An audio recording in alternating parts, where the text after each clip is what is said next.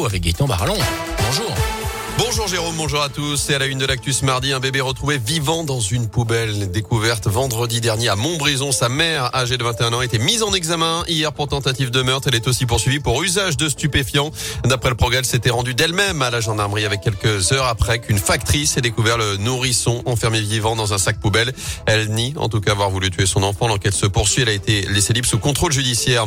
Enquête en cours également à saint au lendemain de ce braquage d'une bijouterie à Centre de Trois individus cagoulés armés ont fait éruption dans le magasin Histoire d'Or aux alentours de 10h30 devant les clients. Munis de barres de fer, ils ont réussi à repartir avec des dizaines de bijoux avant de prendre la fuite. Ils sont toujours recherchés. Le montant du butin n'est pas encore connu. Il l'attendait depuis 5 ans, à moins d'un mois désormais du premier tour de la présidentielle. Le gouvernement annonce le dégel du point d'indice des fonctionnaires avant l'été.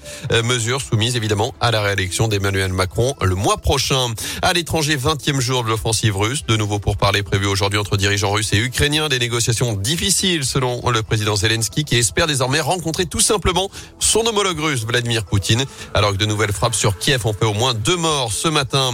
En sport, l'exploit de Gaël Monfils à 35 ans, il a battu hier soir le numéro 1 mondial, le russe Daniil Medvedev en 16e de finale du Masters 1000 d'Indian Wells aux États-Unis. C'est la première fois depuis 8 ans qu'un Français bat un numéro 1 en exercice. Exploit aussi de Karim Benzema, devenu meilleur buteur français avec 413 buts en carrière, que ce soit en club ou en sélection. C'est désormais deux de plus que Thierry Henry.